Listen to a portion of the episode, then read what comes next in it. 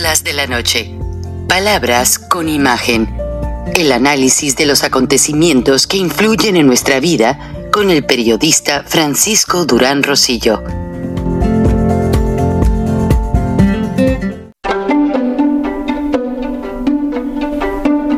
Frank Durán Rosillo eh, te saluda y los saluda a todos ustedes, su amiga María Celeste Raraz, para invitarlos a que se suscriban a mi canal de YouTube María Celeste Raraz, tal como mi nombre, donde les informo todas las semanas eh, sobre entrevistas que tienen un tema que ayuda a mejorarnos como personas y de paso son interesantes. Las pueden encontrar en mi canal de YouTube, así que los espero. Y se suscriben gratis.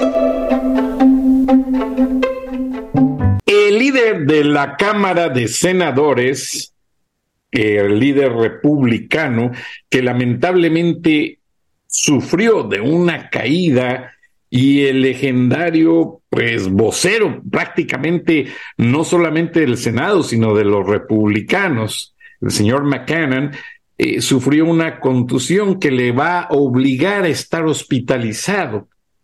Pero, ¿qué significa eso? Está los Estados Unidos viviendo un momento en el que se define como la exigencia de los legisladores republicanos y algunos demócratas que ya se unieron, como Lindsey Graham, de pedir al gobierno de Estados Unidos que ya declare organizaciones narcoterroristas a los carteles mexicanos, ya que la semana, el viernes pasado, secuestraron y lamentablemente mataron a dos personas de Carolina del Norte, que fueron simplemente a una cirugía plástica a Matamoros, México, y a comprar medicinas. Entonces, hay mucha actividad legislativa por hacer y sin el principal líder, todos están a la expectativa de saber qué es lo que va a pasar. Buenas noches, Vale Laco, mm. experta en inteligencia emocional financiera. Bienvenida. ¿Qué preparaste para hoy, Vale? Muchísimas gracias, un placer estar acá nuevamente. Y hoy me gustaría hablar sobre los diferentes estados de salud financiera, porque es algo que realmente yo lo comparto mucho en mis cursos con mis alumnos eh, y, es información que realmente es muy valiosa. Y igualmente antes de arrancar, yo quiero aclarar algo que igualmente lo, aclaramos en, en encuentros anteriores, es que yo no soy asesora financiera. Yo soy educadora en inteligencia emocional financiera, ¿sí? Entonces, comparto conceptos pero no sugiero, bueno, nunca sugerí, em, en qué invertir, en qué ahorrar, etcétera. Simplemente estoy hablando sobre educación financiera. Em, nada, lo aclaro porque, bueno, es muy importante que sepan que no, no, no, es todo, o sea, estos son, son conceptos de educación financiera y no es asesoramiento financiero. Yo no soy asesora financiera, ¿sí? Em, es información que yo creo que es súper valiosa para que la persona pueda comprender un poco eh, eh, cómo pensar a su dinero, cómo, cómo ordenarlo, cómo organizarlo, qué decisiones tomar con su dinero, pero en general, no en nada, no en una herramienta específica, ¿sí? Sí, claro. Eso ya, eh, primero que, hay que hacerlo con un asesor financiero y segundo que es un tema mucho más delicado y personalizado. Uno no es, irresponsable eh, uno dar recetas para todos, que es como un médico, un médico no puede decirle a todo el mundo hay que comer esto, hay gente que puede estar alérgica a eso, ¿no? es como todo. Entonces, bueno, habiendo dicho eso, em, me parece que es re importante justamente entender, a mí, yo soy, como, como bien saben, soy licenciada y profesora en psicopedagogía, entonces la parte de la educación la llevo en el alma. Me encanta poder compartir estos conocimientos económicos financieros de una manera mucho más simple y práctica para que todos lo podamos entender, porque ¿qué pasa generalmente con lo que tiene que ver con la educación financiera? Generalmente la gente que, que brinda este tipo de conocimiento lo hace siendo economistas, administradores de empresas, gente muy matemática, gente quizá que tiene un vocabulario mucho más formal y que no comprende que las personas se aprenden de diferente manera y que hay personas que, por ejemplo, le, temen a la matemática, ¿no? O sea, le, le, genera, los números le generan cierta distancia, no lo entienden, los abruman, piensan que es algo súper difícil. Y si uno encima les habla en vocabulario difícil, más difícil aún y termina alejando a la persona de apropiarse justamente de su dinero y de, educarse financieramente porque dice, no, esto no es para mí, yo no lo voy a aprender, ¿no? Entonces, bueno, esa es mi, una de mis misiones justamente es tratar de enseñarlo de la manera más simple y práctica para que todos y todas lo puedan entender eh, y a partir de ahí que lo puedan aplicar a, o sea, pueden, pueden decir, bueno, ¿cómo, qué, qué, qué, relación tiene esto con, con mi vida? ¿Qué tiene que ver esto con lo que me pasa día a día?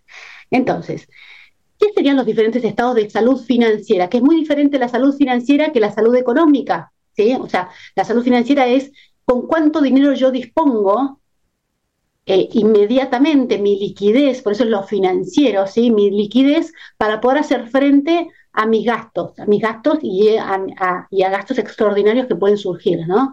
Entonces, esto lo hablamos anteriormente en otro, en otro encuentro, pero ahora quiero dedicarlo todo a esto, eh, que es uno puede estar muy bien patrimonialmente, o sea, que es la, esa es la salud económica, uno puede tener mucho dinero en, el sentido de tener una casa, tener vehículos, tener campos, tener negocios, etcétera, poder tener mucho patrimonio, pero no tiene la liquidez, no tiene el, dinero inmediato para poder, no sé, ir al supermercado, pagar la, cuenta de luz, de gas, el teléfono, etcétera. ¿sí? Entonces, su situación patrimonial puede estar muy bien, pero su situación financiera no estarlo. O, por ejemplo, puede tener mucho patrimonio, pero tener mucha deuda que va de la mano de ese patrimonio. Puede tener una casa, pero está hipotecada al, no sé, 90%. Puede tener un auto que lo está pagando en 80 mil cuotas. Puede tener, entonces, justamente ese análisis la situación económica, que la situación económica de una persona es todo lo que tiene menos todo lo que debe y todo lo que tiene a nivel bienes que también son líquidos e ilíquidos, o sea, todo lo que tiene en cuanto casa, auto, etcétera, y también todo lo que tiene ahorrado, quizá en, el banco, en la caja fuerte, en donde cada uno tenga ahorrado, lo que tiene invertido también de dinero líquido en acciones, bonos, etcétera, ¿sí? Entonces, todo ese patrimonio que la persona cuenta menos todas las deudas que tiene la persona, eso nos da el resultado de el, patrimonio neto, ¿sí? O sea, cuánto nos da, lo que, la persona termina teniendo. Si, si yo, o sea, a los que nos escuchan, ¿no? Eh, la persona se tiene que preguntar es, bueno, si yo pagara todas mis deudas, ¿sí? Y vendiera todos los activos que tengo, vendiera mi casa, mi auto, etcétera, etcétera, ¿con cuánto mi dinero me quedaría? Este monto. Entonces ahí tenemos el monto del el patrimonio, ¿sí?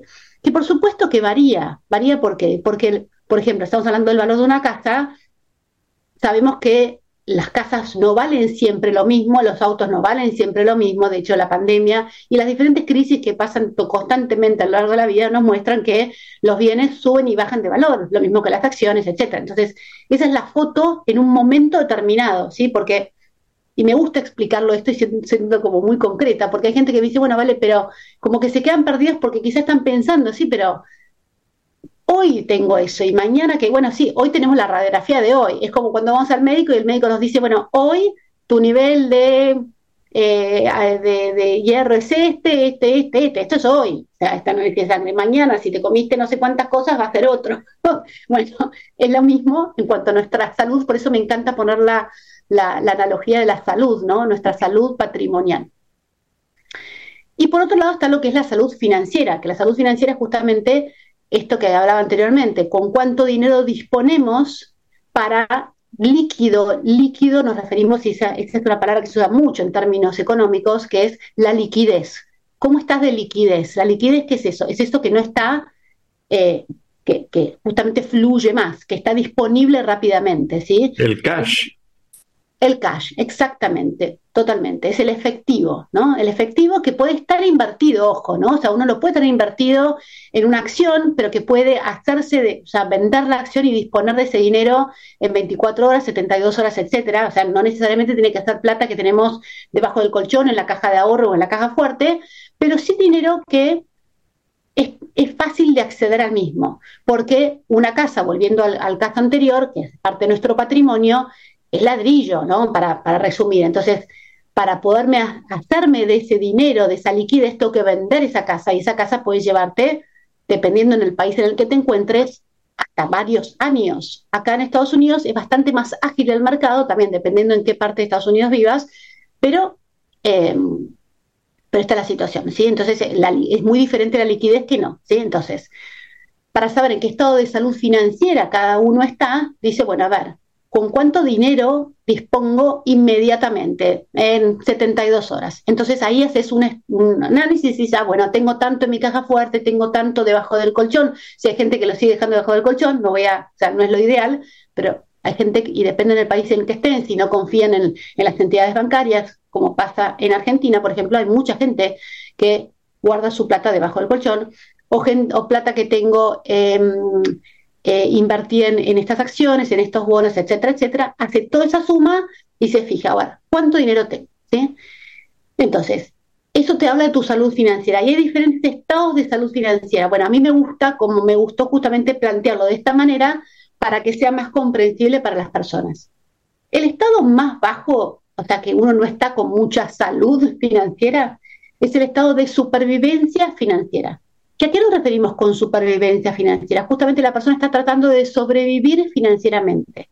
Quizá tiene mucho patrimonio, como hablábamos anteriormente, pero mes a mes no tiene una suma de dinero tal que pueda con tranquilidad eh, afrontar sus gastos. Entonces, ante un imprevisto, dice, uy, ya, no sé, se rompió la, la, llanta, la goma, el neumático y no tengo cómo reponerlo porque no tengo suficiente dinero. ¿sí? Entonces, muchas veces se hacen uso de la tarjeta de crédito, que después pagan el mínimo y se empiezan a endeudar.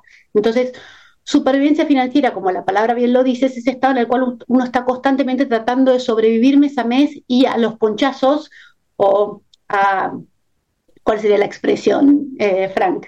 A golpe y porrazo, como dicen en Latinoamérica, o sea, pero vale, eh, está bien interesante lo que dices y sí te quiero agregar algo si me lo permites, porque tú eres muy profesional y muy cabal. Aquí en Atlanta hay un señor que se llama Clark Howard, que eh, él eh, da, este, hace sus colaboraciones en el canal 2 de televisión y en 750 WSB es una cadena Cox donde yo trabajé algunos años y el señor no es experto en economía y él lo aclara. El señor es un es retirado del ejército, tiene otra carrera y sin embargo todo Atlanta le habla para hacerle preguntas de cómo invertir de esto y te voy a pasar la liga de su programa porque tú pues tienes poco tiempo aquí y él siempre lo dice. Sin embargo, toda la gente lo sigue a él por esta razón. Y la gente se lo dice.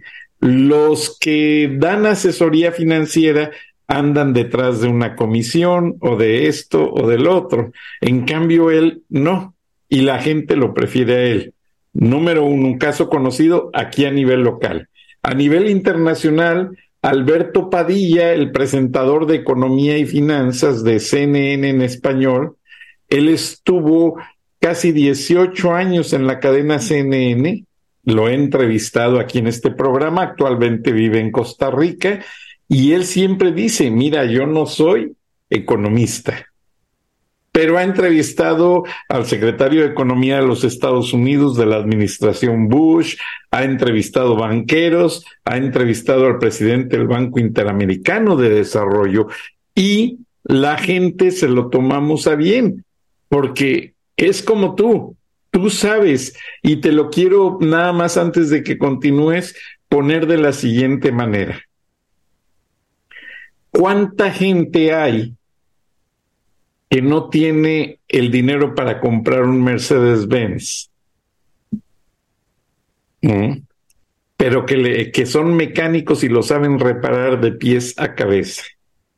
Y, y en ocasiones hay gente que tiene el dinero y que va y compra el Mercedes-Benz y que no saben ni siquiera cómo operarlo, porque nunca se han tomado el tiempo para leer, para entender, para comprender cómo funciona el vehículo. Entonces yo pienso más que certificaciones o títulos, tú tienes la pedagogía, como lo dijiste, y mm. tienes un talento para saber explicar eso que queremos seguir escuchando. Nada más te quería decir eso, Vale. Muchas gracias, gracias, Frank. La verdad que muchas gracias. Es que fui mucho tiempo docente, bueno, lo sigo siendo, ¿no?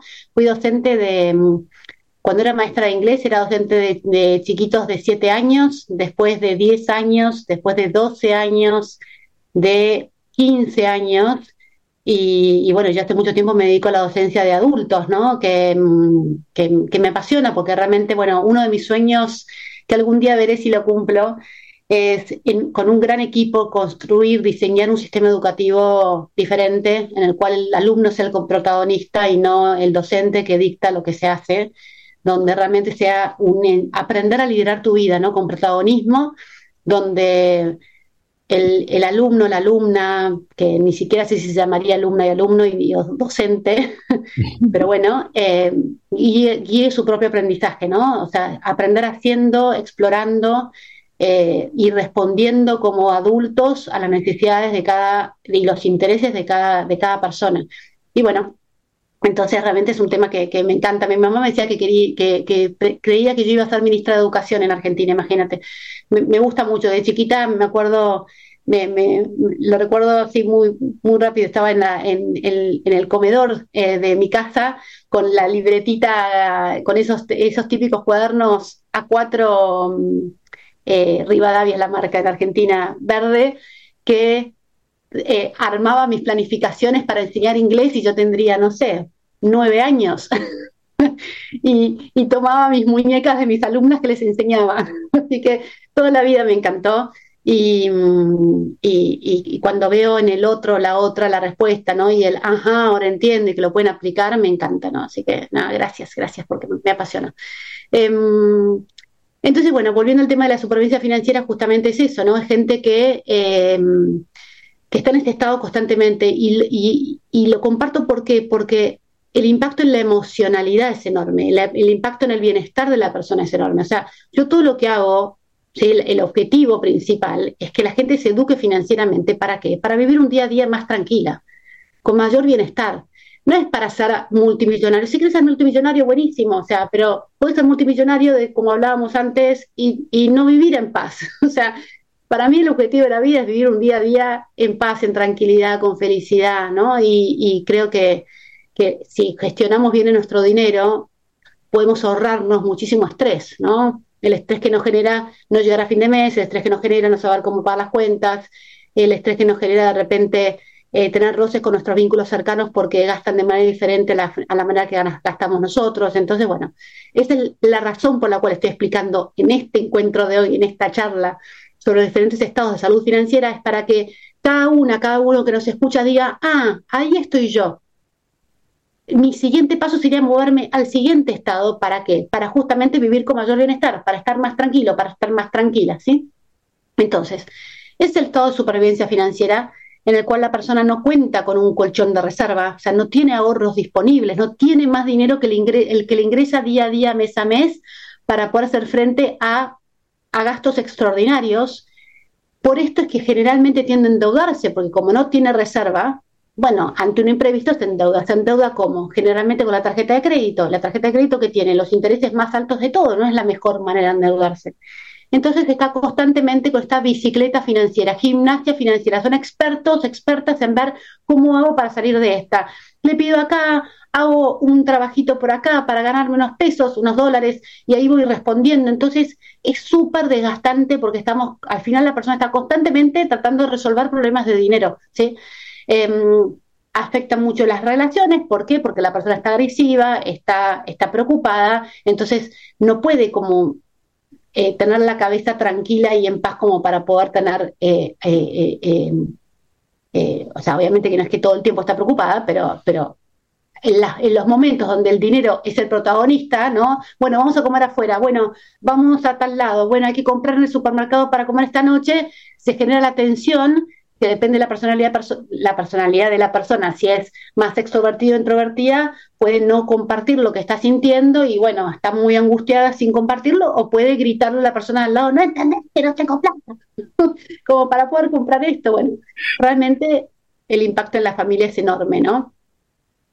Totalmente, vale. Y yo me pongo a pensar en ocasiones que mucho tiene que ver la manera en que nos penetran, nos manipulan las modas, la influencia, la mercadotecnia, la publicidad. Yo cuando llegué a esta ciudad observé algo vale, y después lo pude confirmar. El viernes, sábado y antes de un día festivo, no me llegaban cobros ni de la tarjeta de crédito, ni de otros gastos. Y le decía yo a mi esposa, mira, qué raro, no me llegan, pero sí me llegan muchas promociones, esos que le llaman el bulk mail. Y le digo, mira, ¿no se te hace raro que, que nos mandan a la calle a gastar, a, a, comprar más cosas precisamente para mantener la economía en un dinamismo de movimiento, porque el hecho de que el dinero se quede estacionado no es benéfico para ningún país. Mm.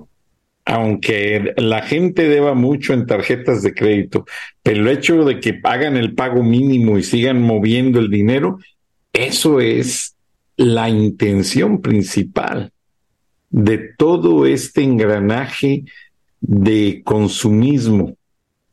De esclavitud financiera. Pues sí, sí, es cierto. O sea, mi hijo dice, papi, es que tienes que seguir usando las tarjetas porque si no, la gente se considera que ya no es nadie en el momento en que no les dan ya crédito.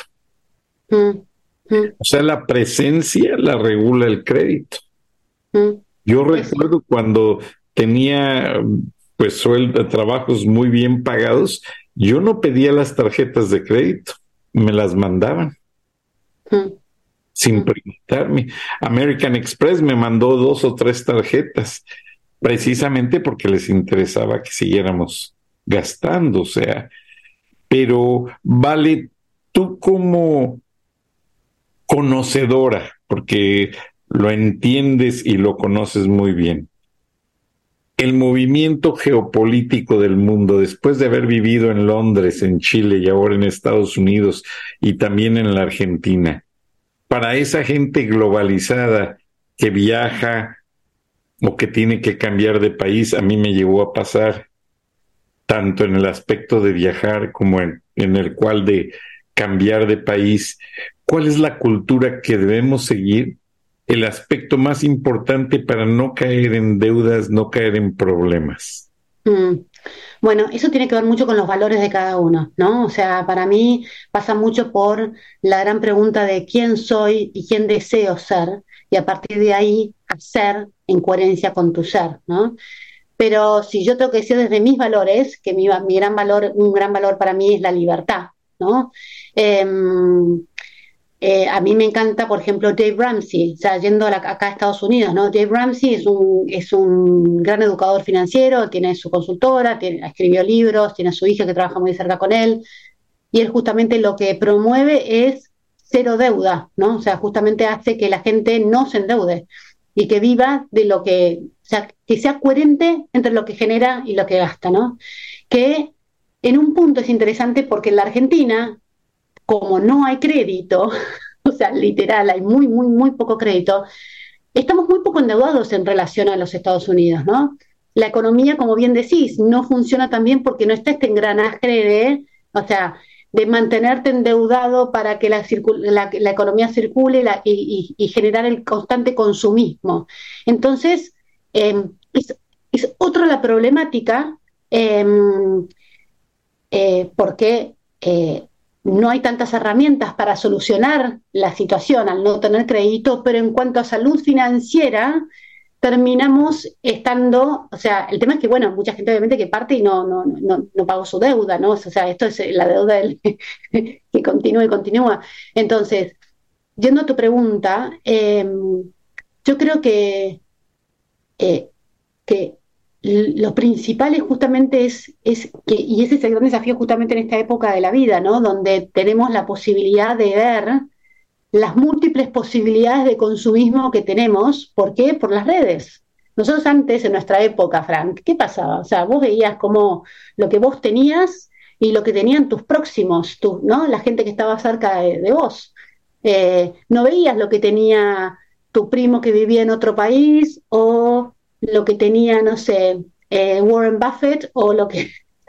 Veías tu, círculo. Y por la televisión, de repente sí podías llegar a ver de personas famosas, etcétera, pero era algo como que era de otro, otra gente, ¿no? No era de la gente cercana a vos. Hoy en día accedemos a esta información a través de las redes, donde vemos constantemente cómo gente que, que creció con nosotros, etcétera, de repente está teniendo experiencias extraordinarias pero como siempre digo, ¿no? You never know what's behind the scene, you know? nunca sabes lo que está detrás de la escena, ¿no?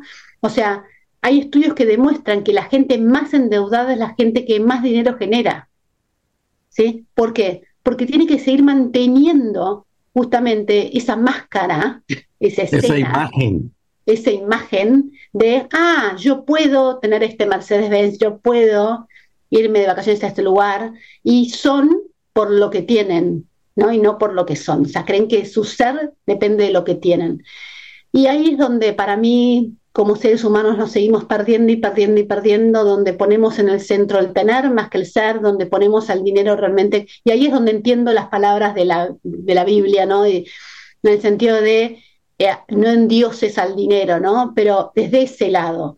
Eh, que yo siempre tengo como esta, esta sensación interna de, de que dependiendo cómo uno interpreta la Biblia, cómo uno interpreta las enseñanzas, ¿no? Eh, uno, hay mucha gente que le genera culpa el dinero porque, eh, porque uno debe ser humilde, ¿no? Y, y, y, es cuando uno lo interpreta desde ese lado, ¿no? Pero cuando uno entiende realmente este tema de eh, no busques tu felicidad en el tener, o sea, eh, es tal cual. O sea, yo creo que, que, como sociedad y que en un momento fue mi esperanza con la pandemia, sinceramente. No sé si fue la tuya, Frank, también, pero yo en un momento dije, qué bueno, ¿no? Que en este tiempo, o sea, como tratando de darle el vaso medio lleno, ¿no? Dentro de esto, que estábamos todos en nuestras casas encerrados, sin poder ver a nuestros vínculos más cercanos, o sea, situaciones realmente desesperantes, pero dije, bueno, por lo menos el medio ambiente se está recuperando un poco, hay menos contaminación, bla, bla, bla, todo ese aspecto natural lo vi como positivo.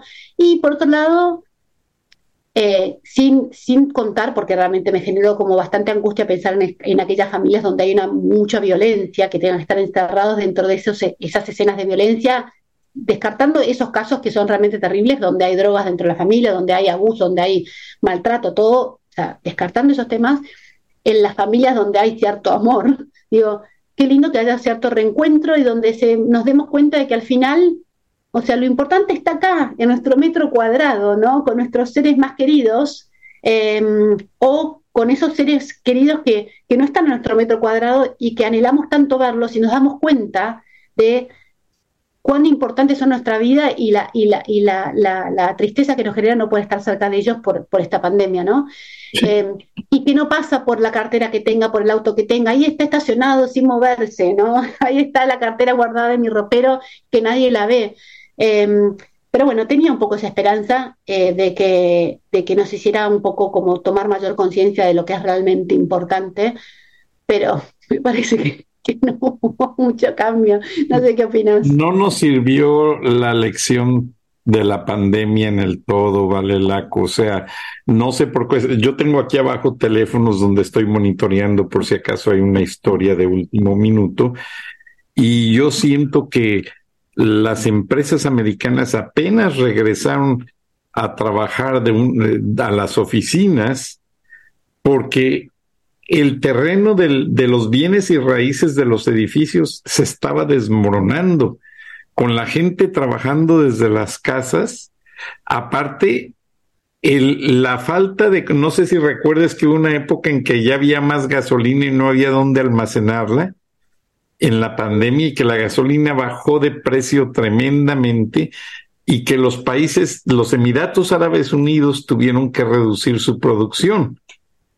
Entonces ahora todas estas alzas de la gasolina, eh, los economistas que estudian el tema petrolero dicen que los Emiratos Árabes Unidos están vengando para recuperar las ganancias que ellos perdieron durante la pandemia. Y sí, tiene sentido. Ahora el Mundial de Qatar, pues al ver los reportajes, mucha gente dice, oye, es que Qatar tiene su centro de patinaje en hielo y una pequeña montaña con hielo artificial indoors, o sea, dentro de un, de un edificio, en medio desierto, ellos patinan y esquían en hielo.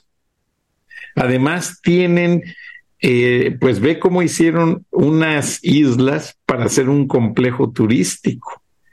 O sea, es increíble lo que han hecho y todo viene del petróleo. Mm. O sea, ellos sí, los árabes, el día que no tienen ingreso de producción petrolera, ahí no comen. Pero bueno, vale, yo sé que tienes otra conferencia y la mayor actividad que es la de mamá y mm. quiero ser puntual con tus tiempos. Vale, ¿algo más para despedir el programa? Ya, la próxima, si les parece, seguimos porque no llegué, o sea, hay, les cuento brevemente que hay varios estados, está el de supervivencia financiera, después está el de estabilidad financiera, después el de seguridad barra solidez financiera, luego el de la libertad financiera y por último el de la abundancia financiera, que muy poca gente llega al, estado de abundancia financiera, pero el de, libertad financiera es súper bueno. Entonces, em, para dejarlos con intriga, Frank, ¿no? Para que nos veamos en la próxima y vayamos al siguiente estado, que es el estado de estabilidad financiera. Así que nos vemos en la próxima con eso, pero recuerden, si está en estado de supervivencia financiera, lo más importante es empezar de a poquito, paso a paso, a construir de un colchón de reserva, a empezar a ser coherentes entre lo que gastamos y lo que ganamos, tratando de justamente destinar nuestro dinero, el que generamos, a lo que es realmente importante para nosotros y no estar sintiendo que debemos, necesitamos todo, porque si no la gente no nos va a valorar, porque no tenemos esa, esa cartera, ese auto, esa casa, ese lo que sea. Entonces, eh, creo que, que, mm, eh, bueno, y ahí depende mucho de la persona financiera de cada uno, cómo significa el dinero y cómo lo usa como medio para de repente cubrir nada, necesidades emocionales, ¿no? Entonces, em, pueden hacer el test. De hecho, tengo un test de salud financiera gratuito en mi página web. Luego, Frank, te lo voy a mandar por mail para que lo tengas y si quieres lo, lo, después lo puedes agregar en el en la descripción del, del, programa si tenés ganas. Claro que sí. Eh, con gusto. Está en valelaco.com, ahí van a test y está. Es súper simple, súper práctico. Eh, eh, eh, responden un par de preguntas y les dicen qué estado están. Em, pero mm, de vuelta como sugerencia, no es como, no, no, no es, no es, no es, no es que yo de vuelta no sea asesora financiera, estas son, son conceptos que te ayudan a ver aspectos a, trabajar. Em, entonces, nada, eso, eso, básicamente a, a observarse cada uno, cada una en su, en su forma de gestionar el dinero y en el estado de salud financiera que están. Nos vemos en la próxima con el siguiente estado. ¿Te parece? Gracias, Vale Laco. Me parece sensacional. Y solamente para despedir, estoy viendo aquí abajo en los teléfonos, pues que la situación de la economía y la inflación pues Estados Unidos ha logrado contenerla en una parte, pero lamentablemente la Reserva Federal, en un intento de balancear los estados de cuenta, va a seguir aumentando las tasas de interés. O sea, el dinero era barato en Estados Unidos, había intereses muy bajos. Ahora, si alguien quiere comprar una casa, un carro, ya le va a costar más caro por los intereses. O, como dice Valelaco, hay que andar en un carro usadito que lo puede uno pagar de cash sin endeudarse para toda la vida. Vale Laco, muchas gracias. Saludos en tu casa, en tu trabajo. Saludos a Buenos Aires, Argentina, y que Dios los bendiga a todos. Muchas gracias, igualmente. Chao, chao, hasta luego. Un abrazo, gracias, Vale. Vale, Laco, nos vemos la próxima semana. Frank Durán Rosillo eh, te saluda y los saluda a todos ustedes, su amiga María Celeste Raraz, para invitarlos a que se suscriban a mi canal de YouTube, María Celeste Raraz, tal como mi nombre, donde les informo todas las semanas eh, sobre entrevistas que tienen un tema que ayuda a mejorarnos como personas y de paso son interesantes. Las pueden encontrar en mi canal de YouTube, así que los espero. Y se suscriben gratis.